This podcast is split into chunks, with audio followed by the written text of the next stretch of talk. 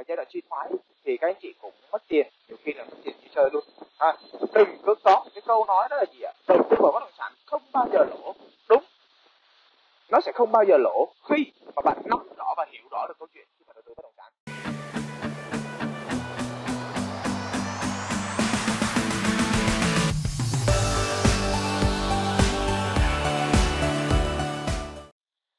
Vâng, xin chào tất cả quý anh chị và các bạn. Chào mừng quý anh chị và các bạn đến với chương trình channel ngày hôm nay cùng với lại Hiệp.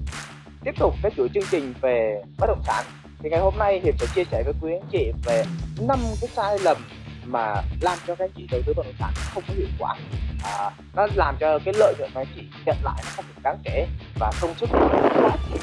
À, cùng với đó nhiều khi nó rơi vào cái trạng thái giai đoạn mà bong bóng hoặc là giai đoạn suy thoái thì các anh chị cũng mất tiền nhiều khi là mất tiền đi chơi luôn à, đừng lúc có cái câu nói đó là gì ạ đầu tư vào bất động sản không bao giờ lỗ đúng nó sẽ không bao giờ lỗ khi mà bạn nắm rõ và hiểu rõ được câu chuyện đầu tư bất động sản thế thì nhắc đến những cái sai lầm thì sai lầm đầu tiên mà các chị thường gặp và làm rất là nhiều đó chính là chị đi coi đất thôi đi coi cái vị trí đất đó thì xem xung quanh ở đó giỏi lắm bán kính khoảng 500 mét trở lên à, 500 mét trở xuống. À, đi hẻm trên hẻm dưới hẻm, hẻm ngoài hoặc là đứng đây so sánh giữa một cái điểm ở bên này đường so với điểm bên kia đường thế là coi như đúng. Nhưng mà thực tế quan trọng ở đây là khi mà bạn đi xem ừ, cái đất đó thì bạn phải cần phải kiểm tra ít nhất bán kính là phải 2 km trở lên các anh chị. 2 km trở lên. Thì khi đó anh chị mới à, đảm bảo cái tính an toàn được. Và khi đó các anh chị mới có cái góc nhìn rõ ràng về cái miếng đất đó ở cái giá trị ở đó nó có đúng thực sự như vậy không? Và cái giá trị tương lai của nó là gì? Giá trị ngắn hạn của nó là gì? Phân tích rõ ra câu chuyện. Để rồi chúng ta mới đạt được cái lợi nhuận nữa. Và quan trọng nữa là cái gì chị? Khi mà các anh chị đi kiểm tra xung quanh như vậy thì anh chị sẽ nhiều khi ha, nhiều khi anh chị làm tốt rồi á thì cái câu chuyện mà lợi nhuận trong lúc mà anh chị mua nó đã có lợi nhuận rồi. Khi mà anh chị kiểm tra tốt và định giá tốt ở cái thị trường của đó. À, đó là cái sai lầm đầu tiên. Sai lầm thứ hai mà các anh chị thường gặp và thường làm làm rất là nhiều đó chính là có đủ tiền thì mới đi mua. Và dẫn đến một cái tình trạng nữa đó là gì ạ?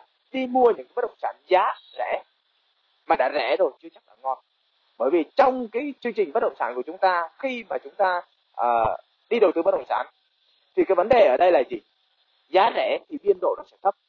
Ví dụ ha, ở trung tâm thì giá nó cao nhưng mà đi ra ngoài vùng ven thì bắt đầu là giá nó thấp xuống thấp xuống thấp xuống. Tuy nhiên ở vùng ven bây giờ uh, cái giá trị của nó nó cũng phải tương đồng với lại ở gần uh, cái khu vực trung tâm rồi.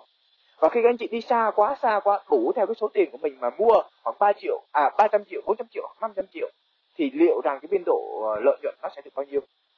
Và nếu mà tốt nhất để anh chị giải quyết được vấn đề này, thì các anh chị sẽ cần phải xem lại cái video hiệp chia sẻ về cái chu kỳ của bất động sản.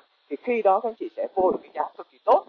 Và thời điểm đó nó không còn gọi là giá rẻ nữa, mà chúng ta sẽ đầu tư để có được lợi nhuận cao nhất. Và khi đó tiếp tục phải nhấn mạnh câu chuyện nữa là đầu tư khi mua đã có lời rồi, đó là chỗ đó là các anh chị.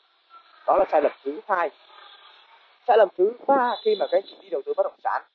Đó, đó chính là vấn đề kiểm tra. Kiểm tra cực kỳ ít hoặc là sơ sài. Đó.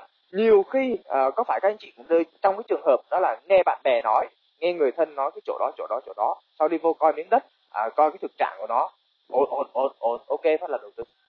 Nhưng mà thực tế khi mà chúng ta đi kiểm tra thì chúng ta cần phải kiểm tra rất là nhiều thứ. Trong đó có những cái điều sau mà các chị đặc biệt cần phải chú ý đầu tiên đó là pháp lý. Kiểm tra pháp lý cực kỳ quan trọng. Kiểm tra kế hoạch. Đó. và tiếp theo là kiểm tra cái câu chuyện là ở trong đó nó có phát triển về kinh tế và xã hội hoặc dân cư hay không nữa. Khi đó thì anh chị sẽ có được cái độ an toàn khi mà chúng ta đầu tư bất động sản đặc biệt tránh được những cái trường hợp đó là tranh chấp có thể xảy ra. À, và cùng với đó là xác minh được là cái dự án đó cái quy hoạch đó nó có thực sự diễn ra hay không đều dựa vào chính bản thân các anh chị chứ không phải là dựa vào cái người môi giới như chúng tôi đâu. À, chúng tôi chỉ có thể là góp ý cho các anh chị hoặc là uh, giúp cho anh chị hiểu rõ được ở trong cái câu chuyện rủi ro ở trong đó là gì và khi đầu tư ở trong đó thì thời gian khoảng bao nhiêu như thế nào. Nó có một cái lộ trình rõ ràng để giúp cho anh chị ở cái trong kia nó sẽ chạy chạy chạy chạy như thế nào đến thời điểm nào thì nên ra và đến thời điểm nào nên vô thì đó là công việc của người môi giới như chúng tôi. Cái điều thứ tư uh, sai lầm thứ tư nữa đó chính là thấy rõ ràng rành mạch thì mới đầu tư. Vậy tôi hỏi các anh chị khi mà đã đường xá xong hết rồi à, cơ sở vật chất xong hết rồi tất cả mọi thứ xong hết rồi vậy thì biên độ lợi nhuận nó ở đâu? Mức độ lợi nhuận lớn nhất nó sẽ như thế nào? Nó có cao được không ạ? Không hề cao. Nó có lớn được không ạ? Không hề lớn. Và cơ bản là gì? Cái trường hợp này xảy ra khi mà anh chị đang trong cái tình trạng à, trong cái giai đoạn đó là đầu tư bong bóng bất động sản bong bóng thì anh chị mới mua đi bán lại được nhiều lần. Nhưng mà thời gian nó sẽ xảy ra rất là nhanh chóng thôi. Chỉ vài cái thông tin xấu từ thị trường. Ví dụ như nhà nước đưa ra một số chính sách siết chặt về lãi suất hoặc là hạn chế về câu chuyện là uh, tách thửa hoặc lên sổ đỏ đi thì bắt đầu nó sẽ xuống. Và ai là người đi sau thì người đó là người chịu hoàn toàn cái rủi ro đó. Đó đó là bốn cái sai lầm. Và cái sai lầm thứ năm nữa uh, đó chính là sai lầm khi mà chạy theo đám đông.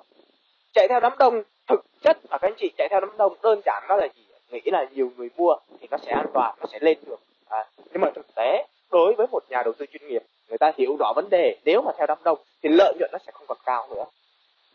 Và khi mà trong đám đông nó nếu mà bạn à, ra không nhanh à, bạn không làm tốt về marketing khi mà bán đất à, khi mà kinh doanh thì vấn đề mà bạn phải ôm cái hàng đó lại rất là lâu. À, thường thường một cái chu kỳ của nó nó có năm cái giai đoạn rồi. Và nếu mà thời kỳ mà bạn đang vô cái thời kỳ mà có bóng à, nhiều người đi mua như vậy thì nó phải trải qua giai đoạn suy thoái và giai đoạn đóng băng nữa thì bắt đầu nó mới hồi phục. Và trong cái giai đoạn hồi phục đó người ta mới đi mua. Sau đó thì người ta mới đến giai đoạn phát triển thì người ta mới bán đi. Vậy tính ra là nó phải trải qua bốn giai đoạn nữa thì bạn mới ra được hàng. Và lúc đó lợi nhuận mới tốt. Nên bốn giai đoạn nó sẽ trong bao nhiêu năm? Trong thời gian khoảng bao lâu? Chưa ai nói được điều gì cả. Đúng không ạ? Đó là năm cái sai lầm quan trọng làm cho các anh chị à, đầu tư bất động sản nó không thành công. Và cùng với đó là chắc chắn rồi lợi nhuận của các anh chị nó sẽ không được nhiều khi mà chúng ta phạm phải những cái sai lầm vừa qua và nhỏ này với lại các anh chị, các nhà đầu tư cũng như là các nhà môi giới bất động sản có một thành phố cực kỳ cực kỳ đáng sống, nhưng mà không có một ai sống ở trong đó đố các anh chị, đó là thành phố nào hãy comment dưới phần bình luận của cái video này được không ạ kính chào và hẹn gặp lại. Bye bye.